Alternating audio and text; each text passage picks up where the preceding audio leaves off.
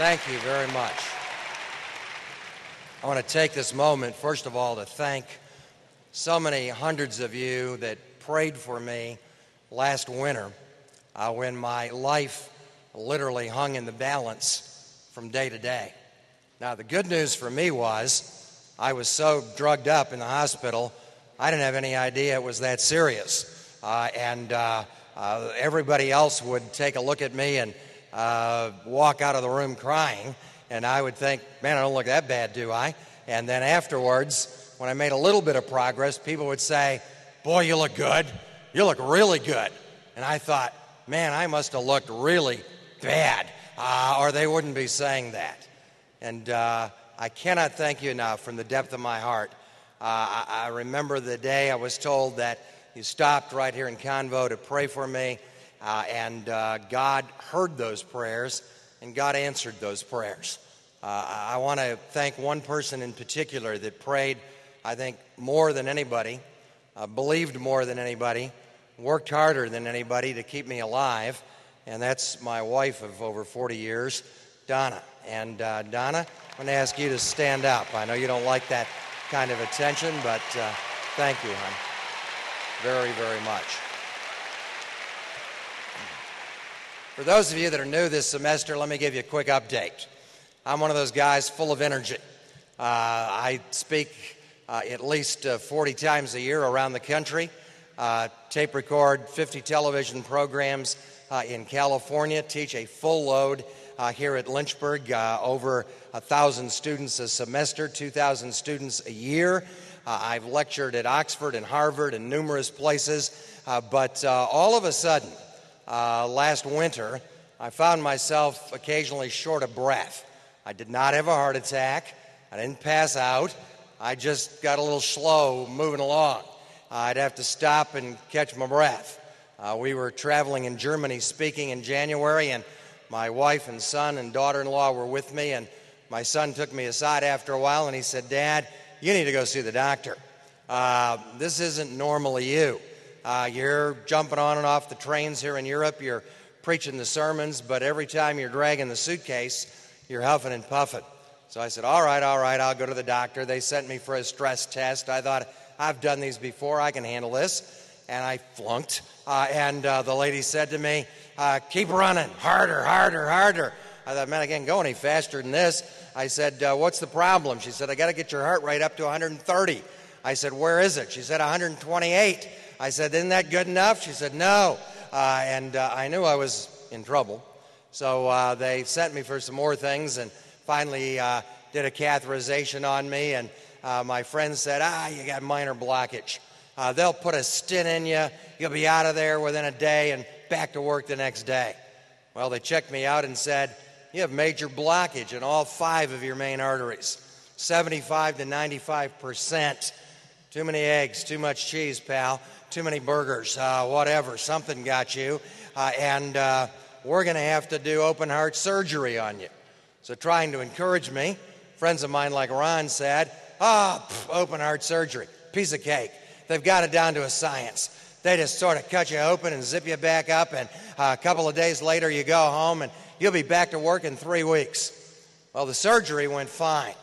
The next morning, I was up walking around the rehab center. Uh, I was going to prove to them that I could do this. But by the end of the second day, I was lying in bed, suddenly gasping for air. My lung collapsed. Uh, my wife had to convince the nurses hey, this is serious. I don't think he can breathe. And I remember gasping for air, realizing if somebody doesn't do something soon, I'm going to suffocate. They finally rushed me back down to the critical care unit. And I would estimate I was probably within five minutes of checking out. Uh, and the doctor had to be called. He had to rush back to the hospital, uh, put something into my lungs to reinflate them to literally save my life. A couple of days later, they determined uh, that I had a staph infection in the sternum where the incision had been cut. And the staph infection had to be dealt with, and they had to do a second surgery. I went totally septic the inflammation spread to my entire body. And when you're totally septic, every organ in your body shuts down except your heart and your brain. When those go, you're done. My liver shut down, my kidneys shut down. During the month of March, I was on kidney dialysis virtually every single day for four hours a day. I don't remember ever doing it. Most of that month is just a blur in my mind. People told me later, I came to see you in the hospital. I don't remember. I don't remember a thing from that month. But I do remember at one point a bizarre dream that I had, and I was told later, you nearly died three times. Well, probably at one of those stages, I dreamed that I was lying in a pine box coffin in a railroad car full of pine box coffins. And all of a sudden, the train stopped, and two men opened the doors and slid the side doors open, stepped into the train, and started checking the coffins to make sure that the people that were in them were really dead. And then they'd nail the coffin lid shut. And they'd move from coffin to coffin. As I was lying there, I realized there are some people in here that aren't dead yet. I could hear them moaning, but the moan was ever so slight, ever so faint. And they would listen intensely to see are they alive or are they dead? And I remember thinking they're getting closer to my coffin. And something in me said, Moan, man, moan for all you're worth, or they're going to nail the lid shut. And then I remember thinking maybe it'd just be easier to die and to quit. And about that point, fortunately, I woke up. Uh, and uh, I didn't have to make that decision. And I woke up with a determination to live, a determination to pray for a miracle in my life. After laying there dormant for two months, you lose all your physical muscle. Everything atrophies. I could not sit up. I couldn't stand up. I couldn't walk. I couldn't eat. I couldn't swallow. They fed me with a feeding tube, and for two months, I did not drink anything. Now imagine what your mouth feels like after two months of no liquids. It was like the Sahara Desert. I remember lying there thinking if I could just have a drop of water. Uh, I felt like the guy in Jesus' story uh, that was in hell wanting a drop of water. I remember thinking if I could just drink orange juice, wouldn't that be wonderful, uh, etc. I'll never forget the day they brought a tiny miniature teaspoon of water and said, Here, try to swallow this without choking. And I gulped it down. Uh, and then a little teaspoon of grape juice, and then a little more. I remember the first time I tried to eat, it looked like a mountain of food. I thought I'll never be able to get through all of this. I could barely eat. I remember the first day they tried to stand me up. It took three people to get me on my feet, uh, and I felt like jello. I thought I'm going to fall over and pass out. Uh, they stood me up for a minute.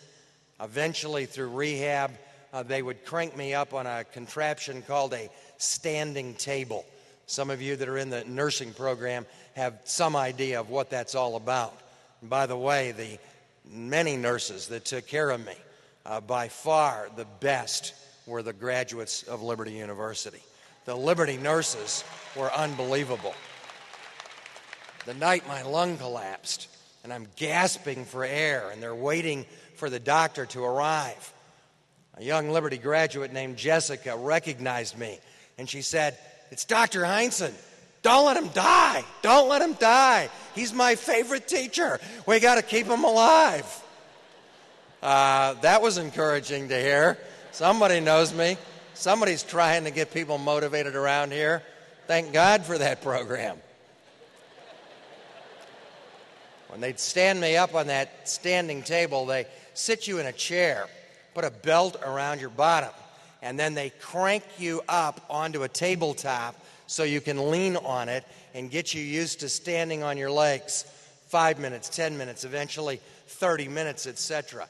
I remember the day uh, in May when my therapist said to my wife, Look, we're doing everything we can for him, but realize he might leave here in a wheelchair.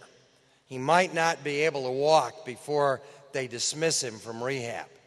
And uh, I remember the look on her face of terror like, can't send him home not walking. I can't pick him up. Uh, I can't carry him around. It took three nurses to get me out of bed into the wheelchair. Uh, and uh, I remember one, one of our graduates uh, was there that night and said to her, I'm going to pray boldly that God will let him walk by tomorrow morning. And I remember thinking, man, that's bold. By tomorrow morning? The next morning, I took eight steps on a walker, and God answered that prayer. When I left the Baptist hospital in the rehab section, I left walking and spent the summer trying to learn to get mobile enough to get around. I want to talk to you today about praying for a miracle, asking God for the unbelievable, for the impossible, and letting Him challenge you uh, with my own story. Much of the miracle I was oblivious to. Much of the time I was unaware of how serious the situation was, but those that were dealing with me understood it. My doctor said later, This is a miracle. This is divine intervention. God has certainly answered the prayers of thousands of people that are praying for you all over the country and all over the world. And I want to give you three points that God impressed on my wife's heart uh, that uh, she felt were essential uh, in finding the answer uh, of God intervening on our behalf. Number one, I want to challenge you when you're really praying for a miracle to focus on the greatness of God, not on your problem, not on the crisis, not even on yourself. There is a tendency in our moment of need to say, Oh, God, help, it's me. Why me? Why now? Why this? Whatever. That doesn't get the job done. That is often the response of unbelief, not belief. If I'm really going to get my prayers answered, I need to remember who I'm talking to that I'm really crying out to the God of the universe who can make a difference in my life. And that's why it's so important that while you're here at Liberty, you know that you know that you know God personally.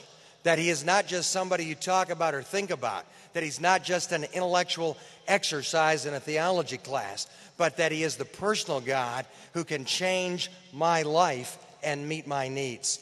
A passage that I think speaks to this so powerfully is found in the book of Isaiah, the 40th chapter, beginning at verse 28, where the prophet Isaiah said, Do you not know? Have you not heard? The Lord is the everlasting God, the creator of the ends of the earth. He will not grow weary or tired in his understanding. No one can fathom him. He gives strength to the weary, he increases the power of the weak.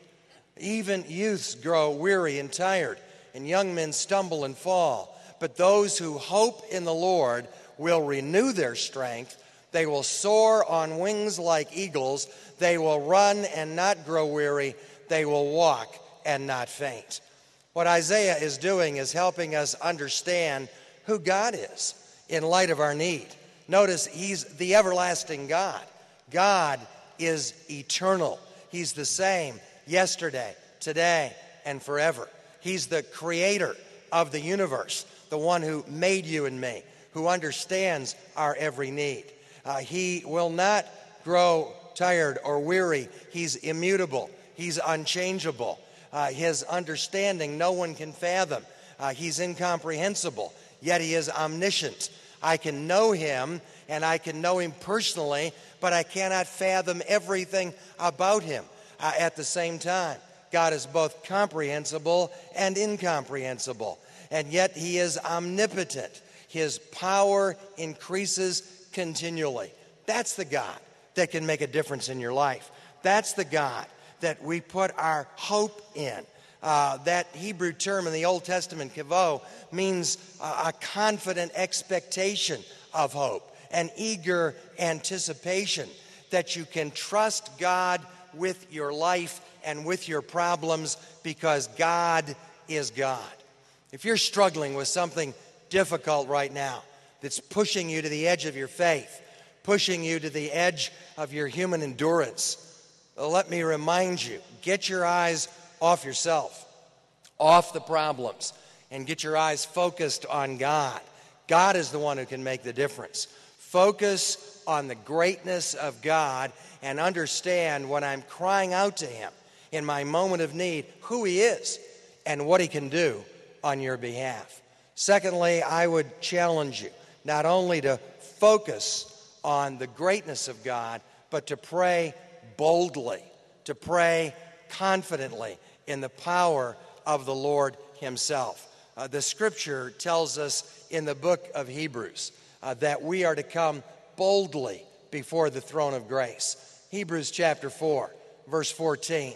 It says, Therefore, since we have a great high priest who has gone through the heavens, Jesus, the Son of God, let us hold firmly with a tight grip to the faith that we profess. In other words, put your faith into action. Hold on in those moments of trouble. For we do not have a high priest who is unable to sympathize with our weaknesses, but we have one who has been tempted or tried in every way, even as we are, yet without sin. Let us then approach the throne of grace with confidence so that we may receive mercy and grace to help us in our time of need. Notice how the writer of that passage is saying to us, in essence, when you have the greatest need, God is the greatest God to meet that need. You have in heaven, in Jesus Christ, a high priest. You don't need a human priest to do your religion for you, uh, to be the go between between you and God.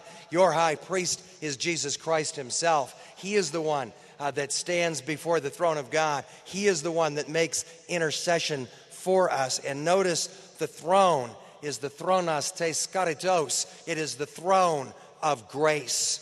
It is a throne that exudes grace, that overflows with grace, that gives us grace upon grace.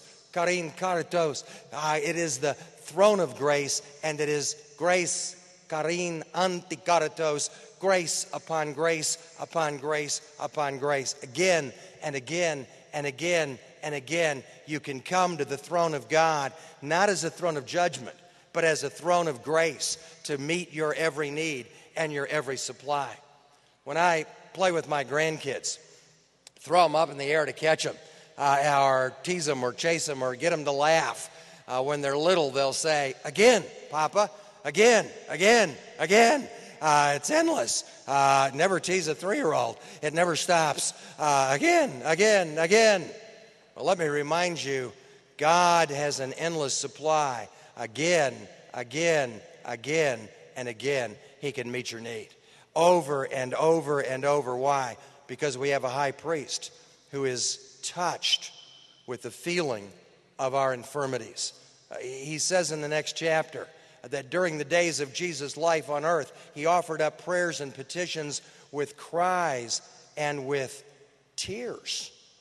He is a Savior who weeps with us in our tragedies, in our struggles, in our difficulties, who stands before the tomb of Lazarus and begins to cry and to weep, not because Lazarus is dead, because he's going to raise him back to life, but because he sees the mourners weeping. He sees his sisters weeping. He is touched with the feeling of their pain. And as you read the New Testament, you discover that in the person of Jesus Christ, your great high priest, here is a priest that understands me, that loves me, that cares about me, that weeps when I weep, that cries when I cry. That's why we're told you are to draw near to the throne of grace. Don't stand back at a distance. Don't pray at, at a distance and say, God, if somehow, maybe, uh, you might consider helping me in my time of need. No, the author of Hebrews says, Come boldly to the throne of grace. Come boldly through the blood of Jesus Christ, the Savior. Come with great assurance and boldness. Uh, it's the Greek word parrhesia. Uh, come with confidence. Come with assurance and boldness. God will hear my prayer. God will meet my need. And God will give me grace upon grace upon grace from His throne to meet that need no matter how great it is. Uh, I realize there is a balance that we have to have in prayer. That on the one hand, the scripture tells us if we ask anything according to his will, he will hear us. Uh, on the other hand, it says, come boldly to the throne of grace.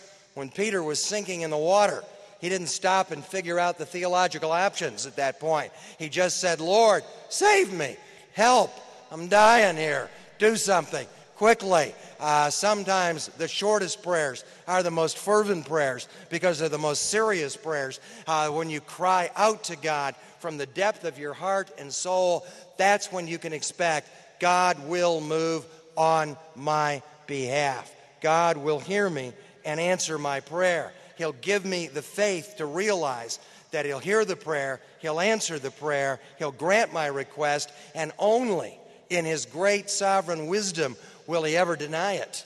Uh, that sometimes uh, my need is only part of a greater picture of what God is doing in the world. And while it is true that not everyone is healed, not everyone recovers, when you're the person who is suffering, when you're the person who is facing the moment of need, can I tell you, He is a loving Savior, and you can abandon your heart and life and soul to Him. That's why you need to know that God is really God, and God is the one that can make the difference in my life.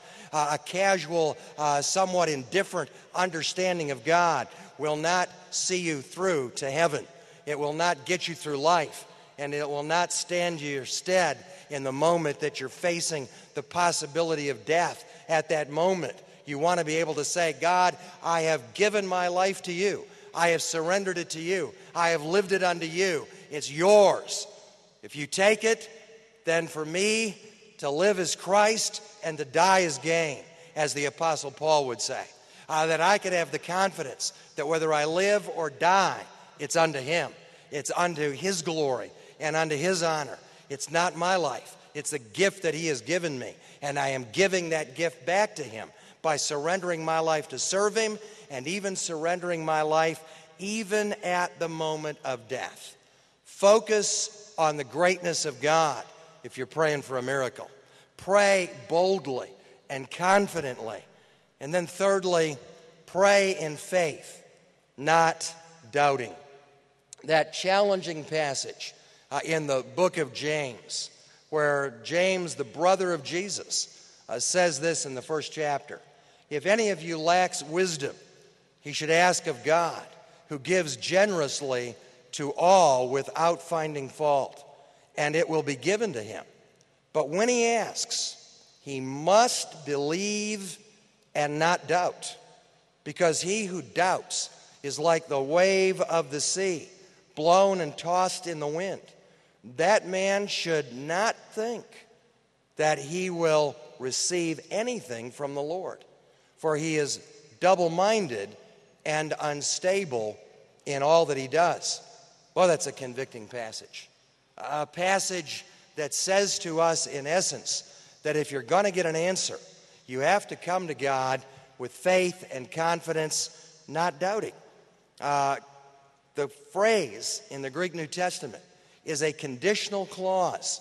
Uh, in other words, the condition is you have to believe and not doubt. Uh, he's not saying that if you just ask, you're going to get it.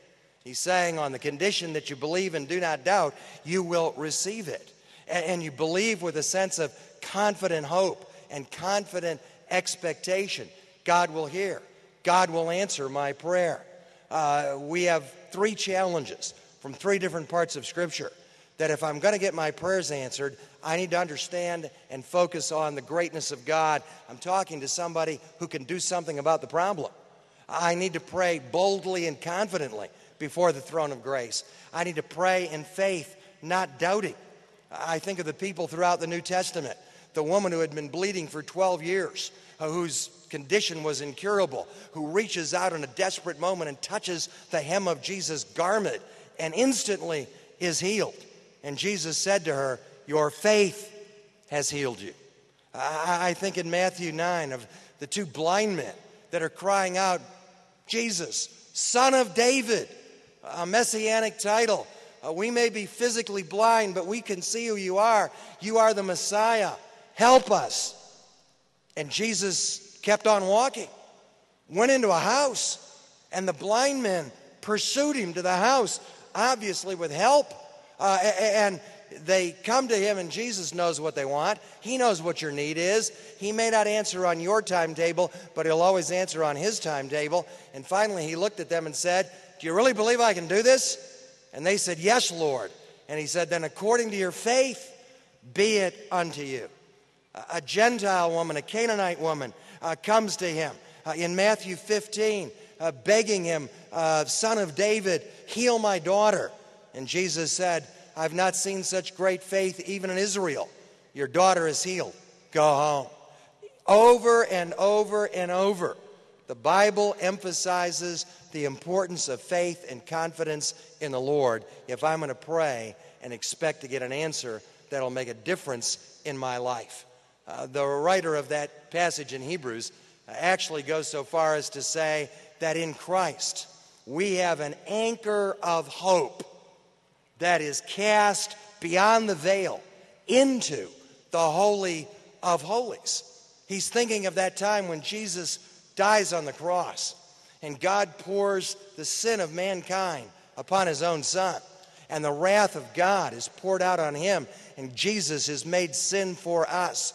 And in those moments of agony, as he pulls against the nails and stands up on the spikes, and he shouts, My God, why have you forsaken me? In that moment, the veil of the temple is torn in half that gives access to the Holy of Holies, to the Ark of the Covenant.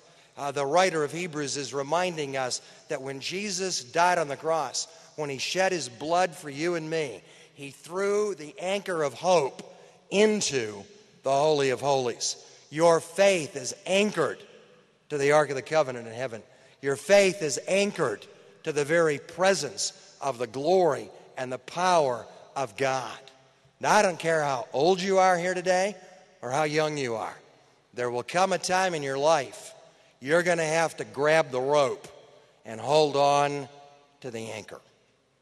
The challenges of life will come the death of a loved one, the illness of a parent, a bad report at the doctor for you, uh, a financial disaster, a, a personal disappointment, a job that is lost, a marriage that collapses, whatever it may be, there will come a time you need to grab the rope and know my anchor holds on the other side. Jesus has already paved the way into the presence of God. Therefore, come boldly before the throne of grace, and He will give you all that you need. You want to pray for a miracle? Pray by focusing on the greatness of God. Pray boldly. Pray in faith, not doubting. Let's pray. So we bow before the Lord. We'd miss the point of the message if I didn't take time to say, we need to pray for the challenge that you're facing on your level, in your experience right now. Something is pushing you to the edge. And I wonder how many of you would say, Ed, man, I, I need a miracle in my life. I need an answer to prayer. I need God to show himself powerful on my behalf, either myself or my family, my friends. We're facing something that only God can meet our need. And I need that kind of an answer that you're talking about today. How many of you have that kind of a need? Let me see your hand. Put it up. Many of you, hundreds of you. Then I'm going to ask you, let's do something about it. I'm going to ask you to get right out of your seat right now. Come right here and stand in the front. Bring your request with you on your heart, and let's pray about it, all right? Uh, we don't need to stand. We'll just get up and come. Come on. I've got a need. I God only can meet the need and answer it. You Say, I'm in the middle of a row. Say, excuse me, people will be glad to let you out. Let's pray about it right now. If you're all the way to the top, just come. If you're here on the floor, just come. God bless you, each one of you. For some of you, the need may be personal, but I wonder how many of you would say, Ed, man, my need is, is physical. I need help with a physical problem in my life. Let me see your hand. Bless your hearts. How many it's a family need? Let me see your hands. Many of you. Father, as we're coming before you right now, filling uh, these rows, we're coming because we believe that you are the God the Bible declares you to be. We're coming boldly, with confidence, because we believe that you're a God who sits on a throne of grace, and that that throne exudes grace, it overflows with grace, and that that grace is sufficient to meet every one of our needs. And we're coming praying by faith, not doubting, and saying, God, here I am. I'm abandoning myself my need and my request to you. You're the only one that can help me and meet this need. And so I'm praying with confidence God be glorified in the problem that I'm facing, in the challenge that I'm up against. May people see you at work in my life and my heart and my faith. And may we see answers that will bring glory to you. And so I want to pray, Father, for every man and woman kneeling here. God, may the blessing of heaven flow down on them right now.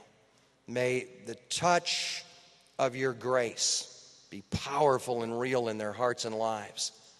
And may we realize that even in our most desperate moments, we have a Savior who loves us, who cares, who weeps on our behalf, and who sees our tears and may you see those tears this morning. And may you hear the cry of our heart. And may you meet our needs as only you can. For we pray with faith and confidence in the name of Jesus Christ, our high priest, our anchor, our Savior. For it's in his name we ask. And all of us said, Amen. God bless you, each one of you. We can help you in any way. You let us know afterwards. Go and live with that confidence that the grace of God is on my side. Thank you for your prayers on my behalf.